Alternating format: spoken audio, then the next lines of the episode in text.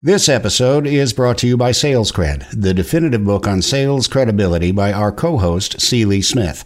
Sales credibility is the quality all salespeople must have in abundance before they can ever hope to earn trust and become a trusted advisor.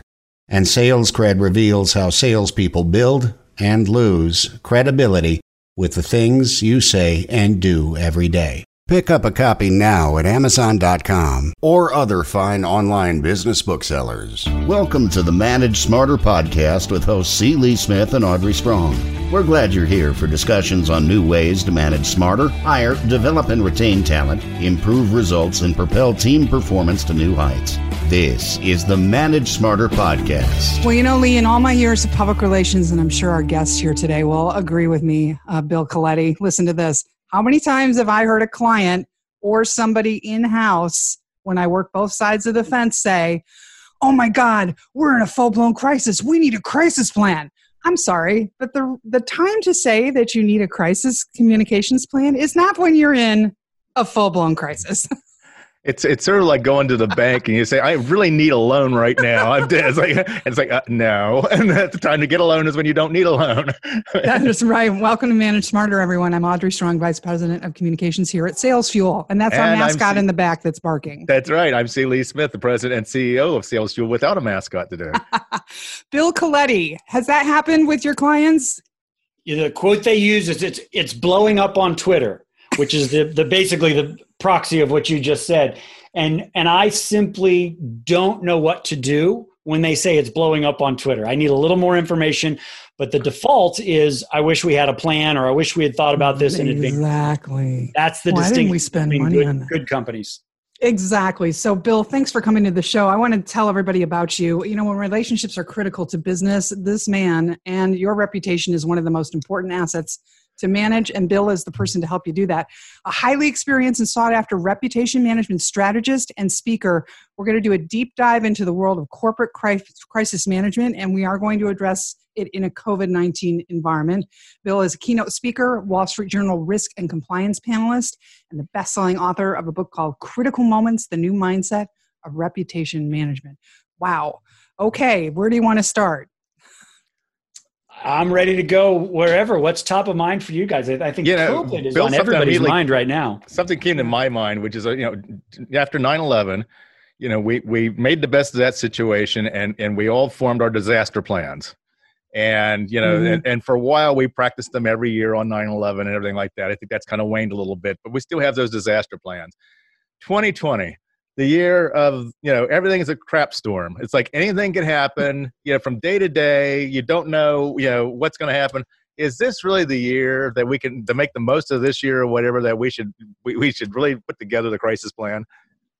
You know i am a little bit of a contrarian on the crisis plan. Okay. Um, and so i so I think the key differentiator in true crises, in true crisis events, the key differentiator is speed and plans certainly make you faster but you need to fill in a vacuum of stakeholder expectations media questions executive or your board of directors questions. So speed is the key differentiator between good and great.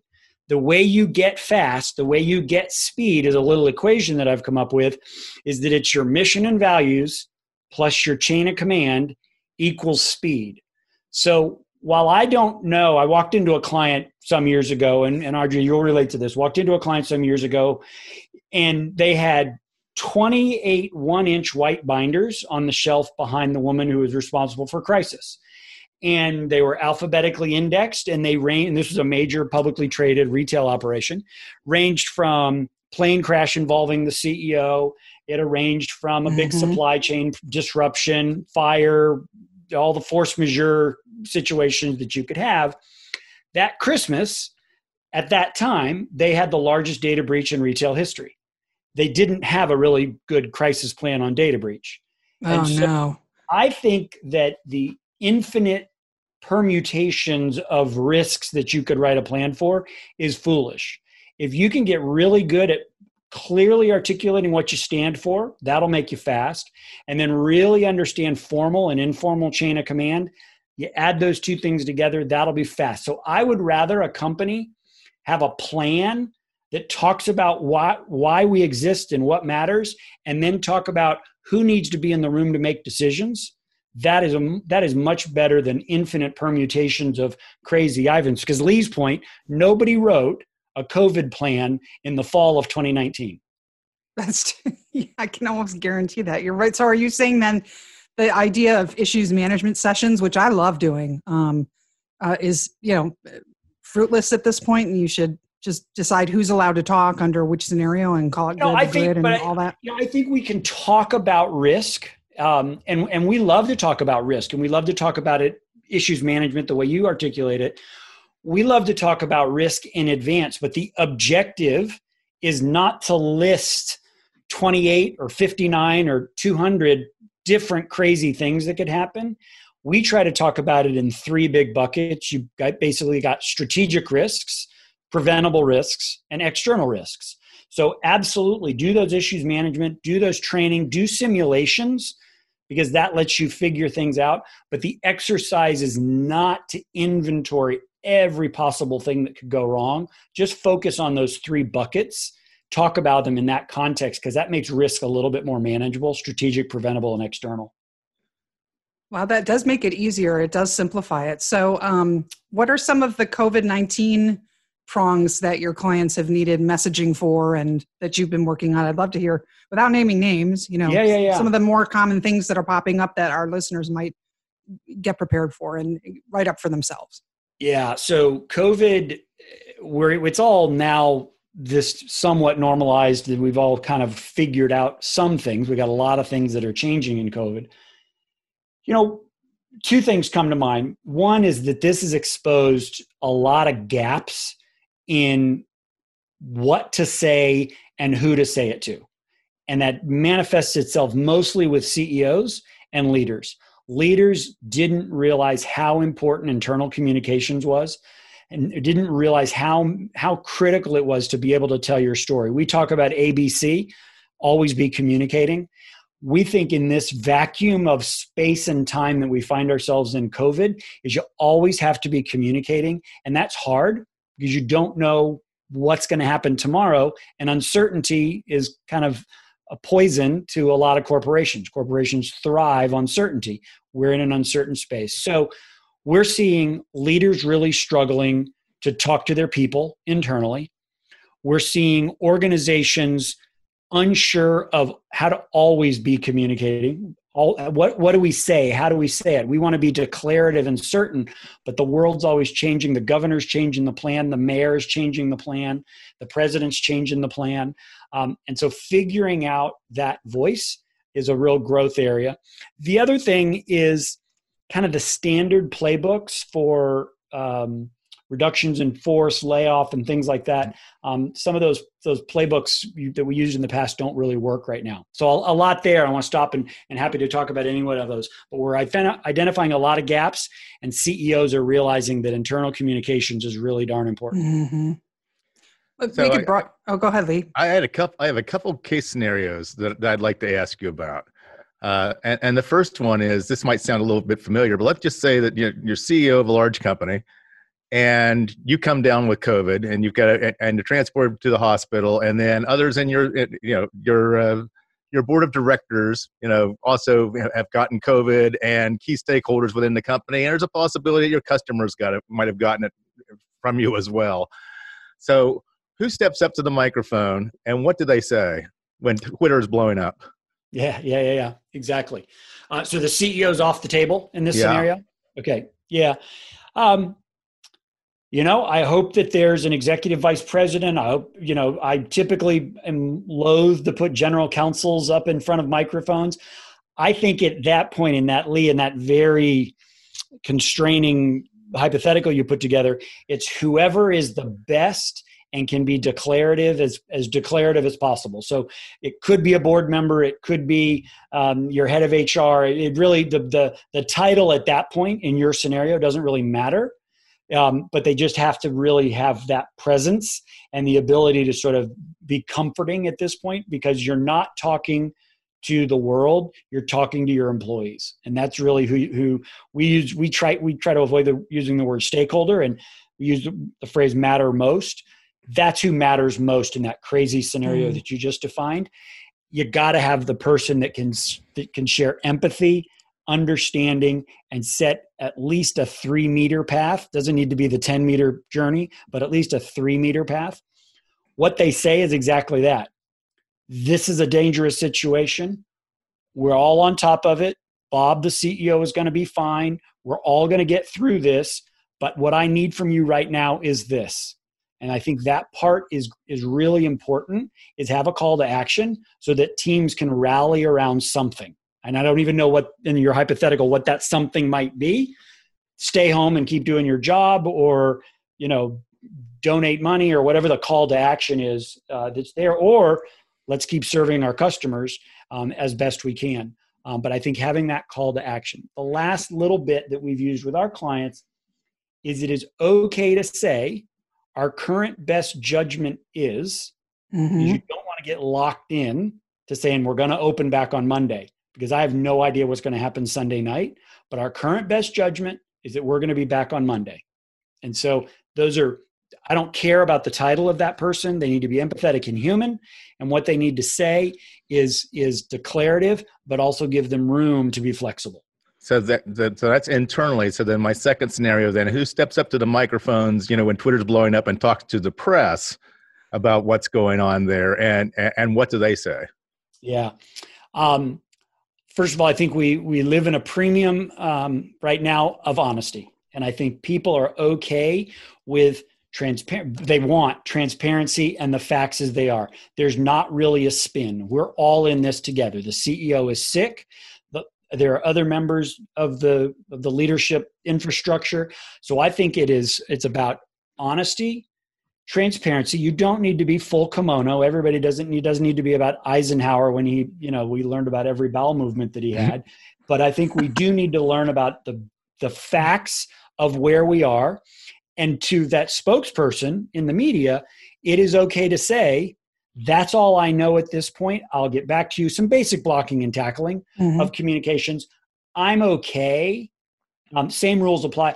I don't think we need a grand title to be that spokesperson. It literally could be, you know, someone like Audrey when she had her role um, for the company. It could be just that really high credible person. I don't think there's magic about the title since in this scenario you've taken away a lot of the key players. I was explaining to Lee my sort of rule of three. You probably are very familiar with this, Bill, because I, the, the, media, all they want, Lee, is when you go external with something like this. Let's say you're a CEO or you're, you're a nursing home company and they've had an outbreak, which is what was all over the news here in March.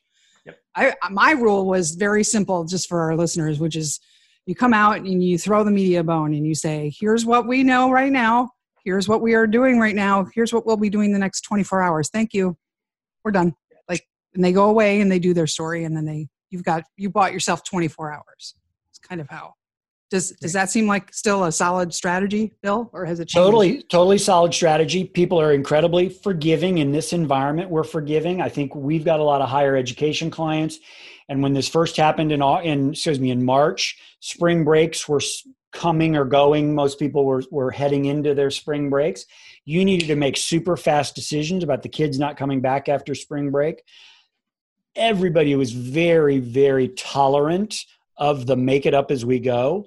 Those rules changed a little bit as we entered into the fall. And so I think that, yes, those basics absolutely work. No magic about who the spokesperson is. Do you want to talk about the credibility survey, Lee? Because I would like to broaden out with Bill a little bit and get his opinion on some of our data. We did a survey. Let me let We did. It's like we did the State of American Credibility Survey, where we defined what credibility is, and uh, and for the respondents, we had a representative sample in the United States of over a thousand different respondents, and the least among the least credible people in the United States by profession are members of Congress, lawyers national news media, CEOs of publicly traded companies, and other top business executives. So let's talk about the last one there. It's like, so uh, how, you know, how do CEOs get to be so non credible, and what do you feel like they need to do to become more credible? Yeah, that's a terrific, terrific question. Always be communicating. We mm-hmm. typically hear from CEOs when there is a high high we're going to open a new facility or we've got a new product line or, or this or that or a low low because they everybody's been taught that ceos should run to the mic when there's a crisis so those are the two sort of the high and the low when we typically hear from ceos we also publicly traded. We we often hear from them on quarterly sales calls but those are not a public venue that very few people are listening in on those. Those are kind of the three venues and i'll take the high and the low where people hear from publicly traded company ceos if they are always communicating and they are communicating not when it's the best and not when it's the worst, but just when we're in the heavy snow and we're pl- and we're we're you know trotting our way through it. That is a long, slow march to credibility. To be honest and truthful and transparent about what we're about what we're doing.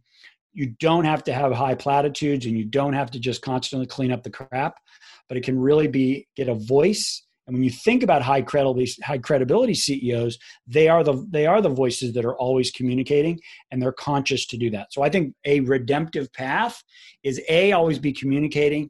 B is be really transparent, honest, sincere, and empathetic, but also then cast a really clear vision for where the, where you want your company to go. But it, it starts with just do it and don't save it for the best or the worst days. Yeah. I think an example of a CEO who I've just, and I'm a news junkie, I can't ever not have it on, is um, the, the guy who's the CEO of Delta. Seems like yeah. one of those guys. He's always just Armstrong. In, yeah, yeah, yeah. Like we're going to do the middle seats, and here's why. And I rode the other day, and you know he's just out and about doing his thing. Um, yep. So and I, Southwest I, just did one. If you haven't seen it, Southwest Airlines CEO ooh. just did a really good CEO. And you know, Southwest has has that iconic, mm-hmm. um, you know, sort of reputation of really being thoughtful.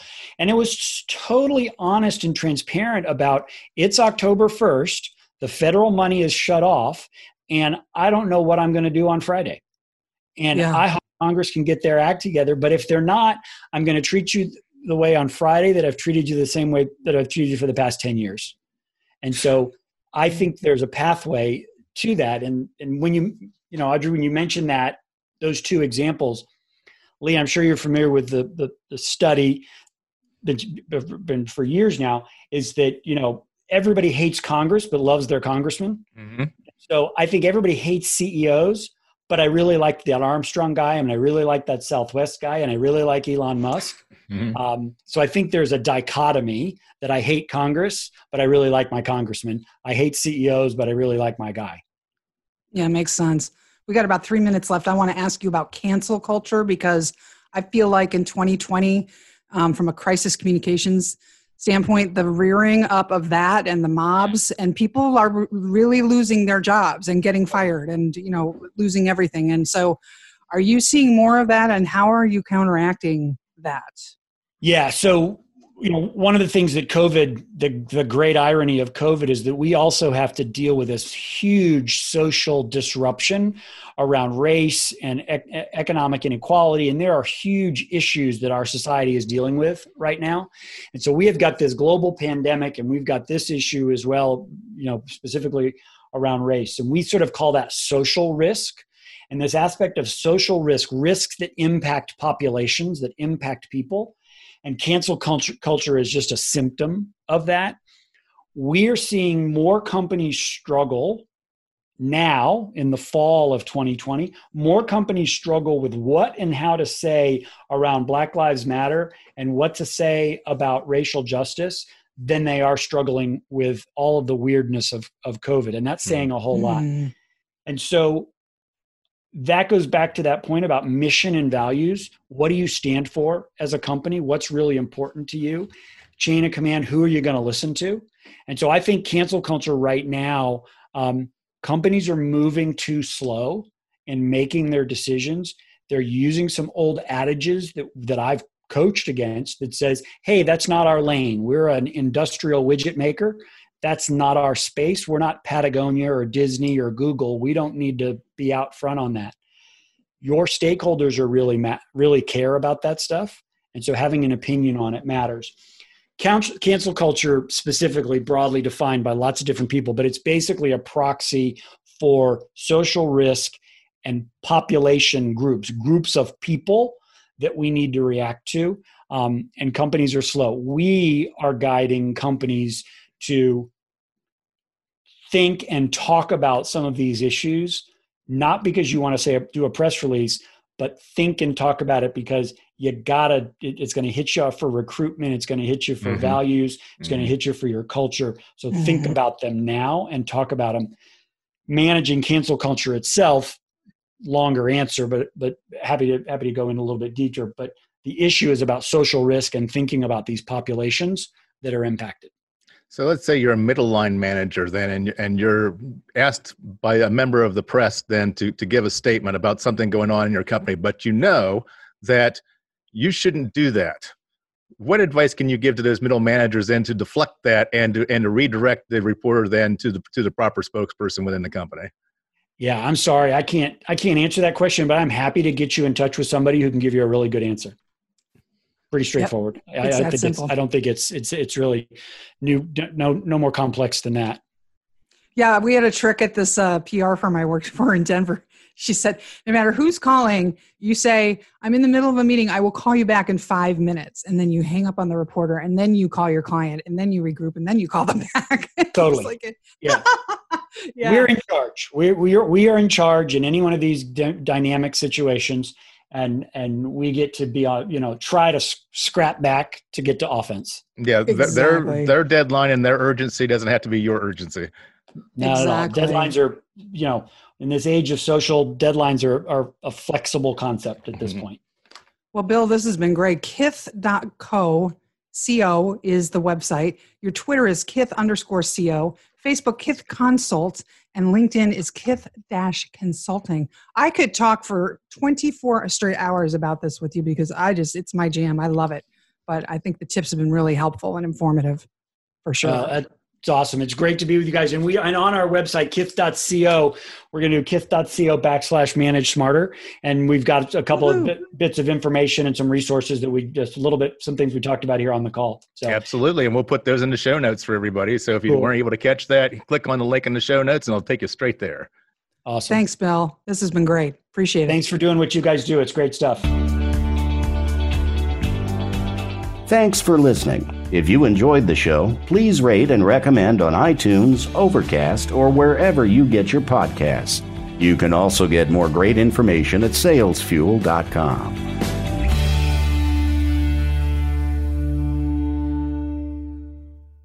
This podcast is a part of the C Suite Radio Network. For more top business podcasts, visit c-suiteradio.com.